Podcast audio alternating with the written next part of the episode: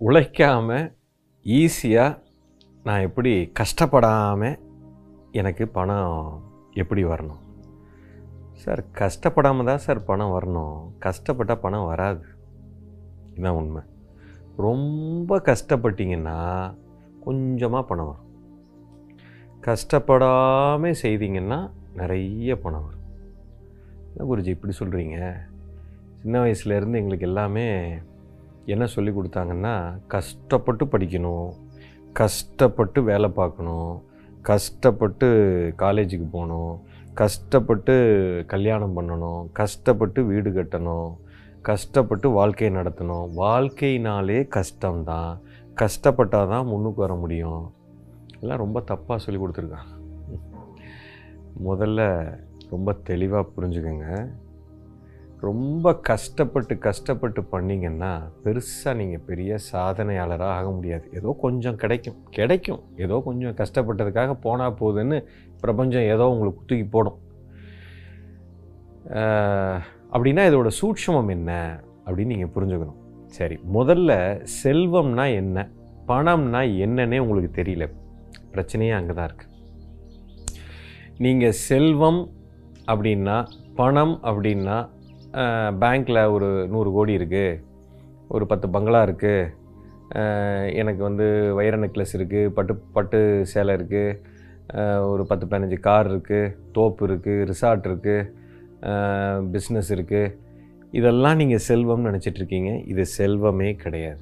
நல்லா புரிஞ்சுக்குங்க உண்மையான செல்வம் என்னன்னு சொன்னால் இது அத்தனையும் உங்களுக்கு சம்பாரித்து கொடுக்கறதுக்கு உங்களுக்குள்ள ஏதோ ஒன்று ஒரு காரணமாக இருக்குது. இப்போ இந்த அத்தனை சொத்தையும் நான் சம்பாதிக்கிறதுக்கு எனக்குள்ள ஒரு கரண்ட் ஒன்று ஓடுது. அது ஒரு சக்திங்க அது. அதுக்கு அது ஒரு பிராணன்னு சொல்லலாம். அது ஒரு சக்தின்னு சொல்லலாம். அல்லது ஒரு கரண்ட்டுன்னு வச்சுக்கலாம். ஓகே அந்த கரண்ட்டு வந்து உள்ளே ஓடிக்கிட்டு இருக்குது. இந்த கரண்ட்டு யாருக்கு சூப்பராக ஓடிக்கிட்டு இருக்குதோ அவனுக்கு எல்லாம் செல்வம் வந்துடும் அந்த கரண்ட்டு தான் அந்த செல்வத்தை சம்பாரித்து கொடுக்குது. நல்லா புரிஞ்சுக்குங்க. சார் எனக்கெல்லாம் அந்த கரண்ட் ஓடுதா? எல்லாத்துக்கும் சூப்பராக ஓடுதுங்க. அப்போ எல்லாருக்கும் காசு வந்திருக்கணும்ல? வரல. ஏன் வரல?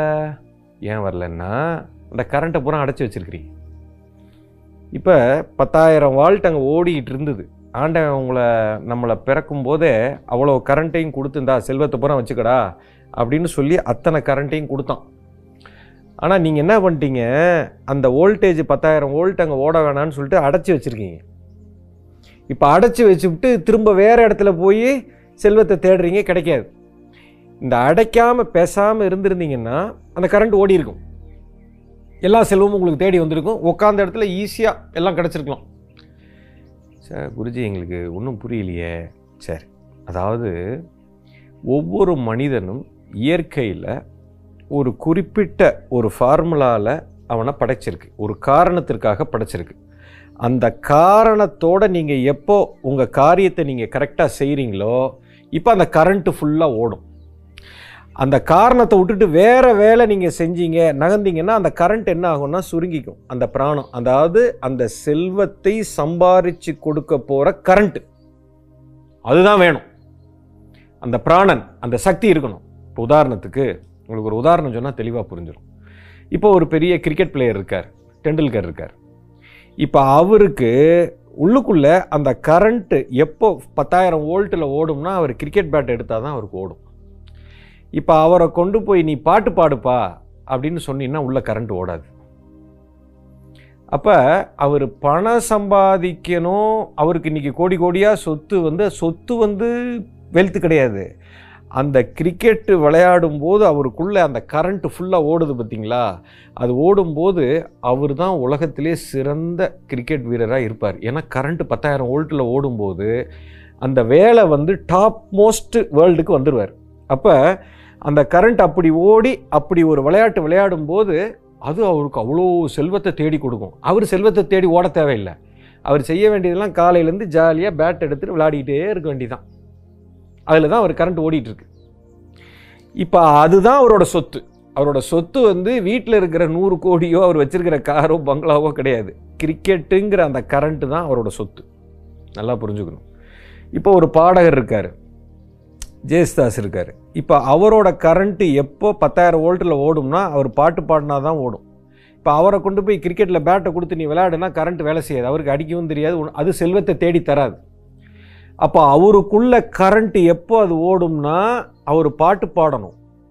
அப்போ அவர் பாடிக்கிட்டே இருப்பார் ஜாலியாக பாடுவார். அவர் கஷ்டப்பட்டுலாம் பாடலை. அவர் சும்மா உட்காந்தாருன்னா ஜம்முன்னு பாடுவார். காசு பாட்டுக்கு வந்து விழுந்துக்கிட்டே இருக்கும். இவர் விளையாடிக்கிட்டே இருப்பார். காசு பாட்டுக்கு வந்து விழுந்துக்கிட்டே இருக்கும். இன்னொருத்தர் ஒரு தொழிலில் கெட்டிக்காரராக இருப்பார். அவருக்கு ஹோட்டல்னால் இப்போ ஒரு ஹோட்டல் தொழில் நடத்துவார். அவருக்கு டேஸ்ட்டுனால் எல்லாமே உள்ளே இருக்கும். அவருக்கு இப்படி பார்த்தாலே இந்த சாம்பார் டேஸ்ட்டாக இருக்குது அப்படின்பார். வாயில் வச்செல்லாம் பார்க்க வேணாம். இதில் இந்த குறை இருக்குது அந்த குறை இருக்குது அத்துப்படி. அப்போ அவரோட கரண்ட் வந்து அந்த ஹோட்டல் தொழிலில் இருக்குது. அப்போ அவர் எதுக்காக பிறந்திருக்கிறாரோ அதோட லிங்க் ஆகிட்டார்னா அந்த கரண்ட் உள்ளே அப்படி ஓடும். உதாரணத்துக்கு ஒரு மாமரம் இருக்குங்க. இப்போ மாமரங்கிறது பேங்க்கில் சொத்தெல்லாம் சேர்த்து வைக்காது.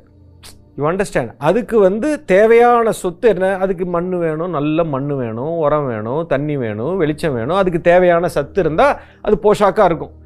இப்போ இந்த மாமரம் வந்து அது எதற்காக பிறந்திருக்கு? அதோட கரண்ட் எப்போ முழு வேலை செய்யும்னா அது மாங்காயை தான் உற்பத்தி பண்ணணும். அதுக்கு தான் அது பிறந்திருக்குது. ஏய் நான் எதுக்குடா மாங்காயை உற்பத்தி பண்ணணும்? நான் தேங்காய் செய்யலாமே தென்னை மரம் நல்ல உயரமாக இருக்கே. நான் தேங்காய் வேலையை பண்ணுறேனேன்னு இப்போ அது வேலையை மாற்றுச்சுன்னா அதால் செய்யவே முடியாது. உயிர் போகும்.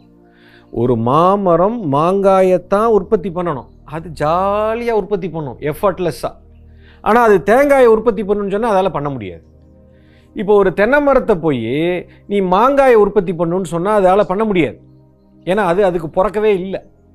ஸோ இது எதற்காக பிறந்திருக்குதோ அந்த வேலையை அது அப்படியே அழகாக செய்யும். அசால்ட்டாக பண்ணும். கஷ்டமே படாது. ஐயோ நான் கஷ்டப்பட்டு மாங்காயை உருவாக்குறேன் அப்படிலாம் அது சொல்லாது. நான் கஷ்டப்பட்டு தேங்காயை உருவாக்குறேன் அப்படிலாம் கிடையாது. அது அது எதற்காக பிறந்திருக்கிறதோ அது என்னன்னு கண்டுபிடிச்சி அதோட வேலையை நீ செய்யும்போது உள்ளுக்குள்ளே ஒரு கரண்ட் ஓடும் பாருங்க. அப்படி ஒரு கரண்ட் ஓடும்.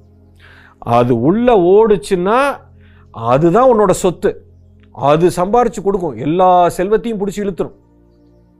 யூ அண்டர்ஸ்டாண்ட் இப்போ இந்த உடம்புல பிராணசக்தி வந்து எப்போ அந்த மாதிரி கரண்ட் அந்த செல்வம்ங்கிற கரண்ட்டு தான் உண்மையான செல்வம். பேங்க்ல இருக்கிறது கிடையாது. இது எனக்குள்ளே இருக்கிற வரைக்கும் யாரையும் அசிக்க முடியாது.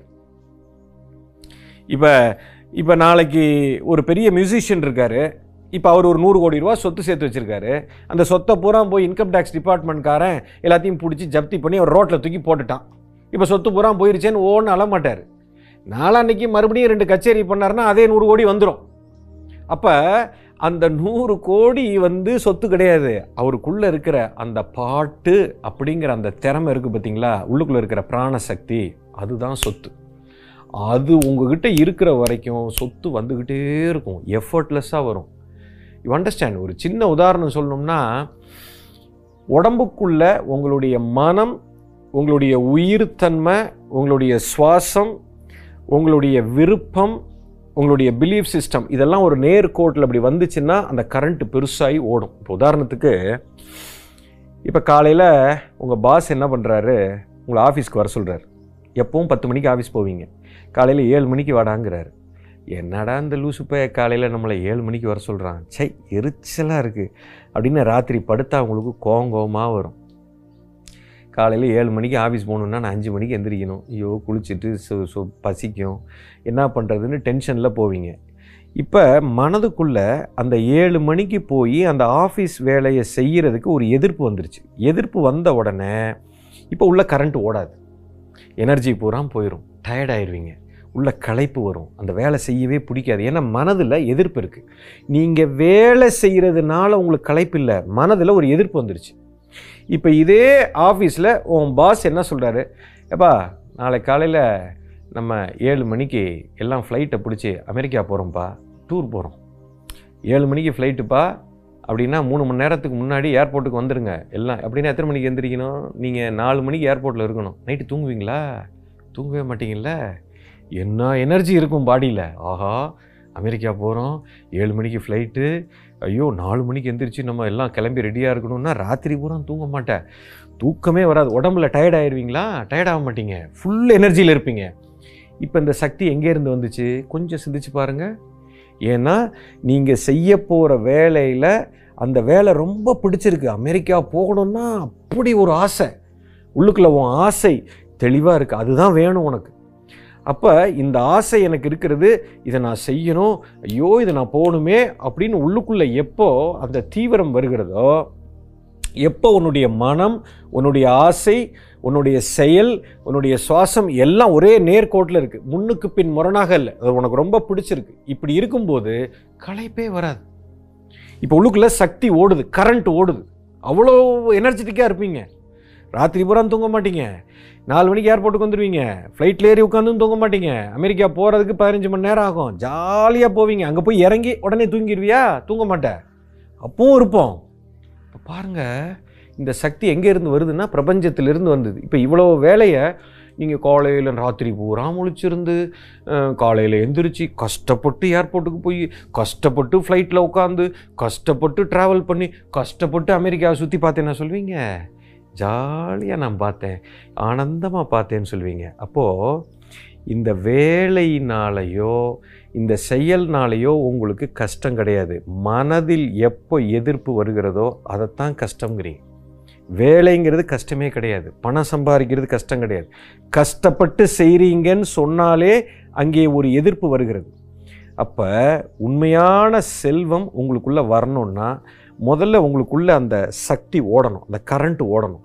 அந்த கரண்ட்டு உள்ளே ஓட வைக்கிறதுக்கு நீ எதற்காக பிறந்திருக்கிறாயோ அதுக்குண்டான சூட்சமத்தை கண்டுபிடிச்சி அந்த வேலை நீங்கள் செய்யும்போது எஃபர்ட்லெஸ்ஸாக செய்வீங்க. இந்த சூட்சமத்தெல்லாம் எப்படி கண்டுபிடிக்கிறது? அதுக்கும் பல வழிகள் இருக்குது பட் அடிப்படையில் செல்வம்னா என்னன்னு புரிஞ்சுக்கோங்க. அது எஃபர்ட்லெஸ்ஸாக தான் வரும். கஷ்டப்பட்டுலாம் வர வராது. கஷ்டப்பட்டு பண்ணிங்கன்னா ஏதோ கொஞ்சமாக சம்பாதிக்க முடியும். யூ அண்டர்ஸ்டாண்ட் ஸோ செல்வம்னா என்னன்னு ஃபஸ்ட்டு உங்களுக்கு புரிஞ்சிருக்கும்னு நினைக்கிறேன். இதை புரிந்து இந்த கரண்ட்டை எப்போ உள்ளுக்குள்ளே நீங்கள் கொண்டு வர்றீங்களோ செல்வம் உங்களை தேடி வரும். நீங்கள் எதை தேடியும் போக தேவையில்லை. அது தானாக வரும். சொத்து பணம் காரு பங்களா எல்லாம் உன்னை தேடி வரும். எஃபர்ட்லெஸ்ஸாக வரும். You understand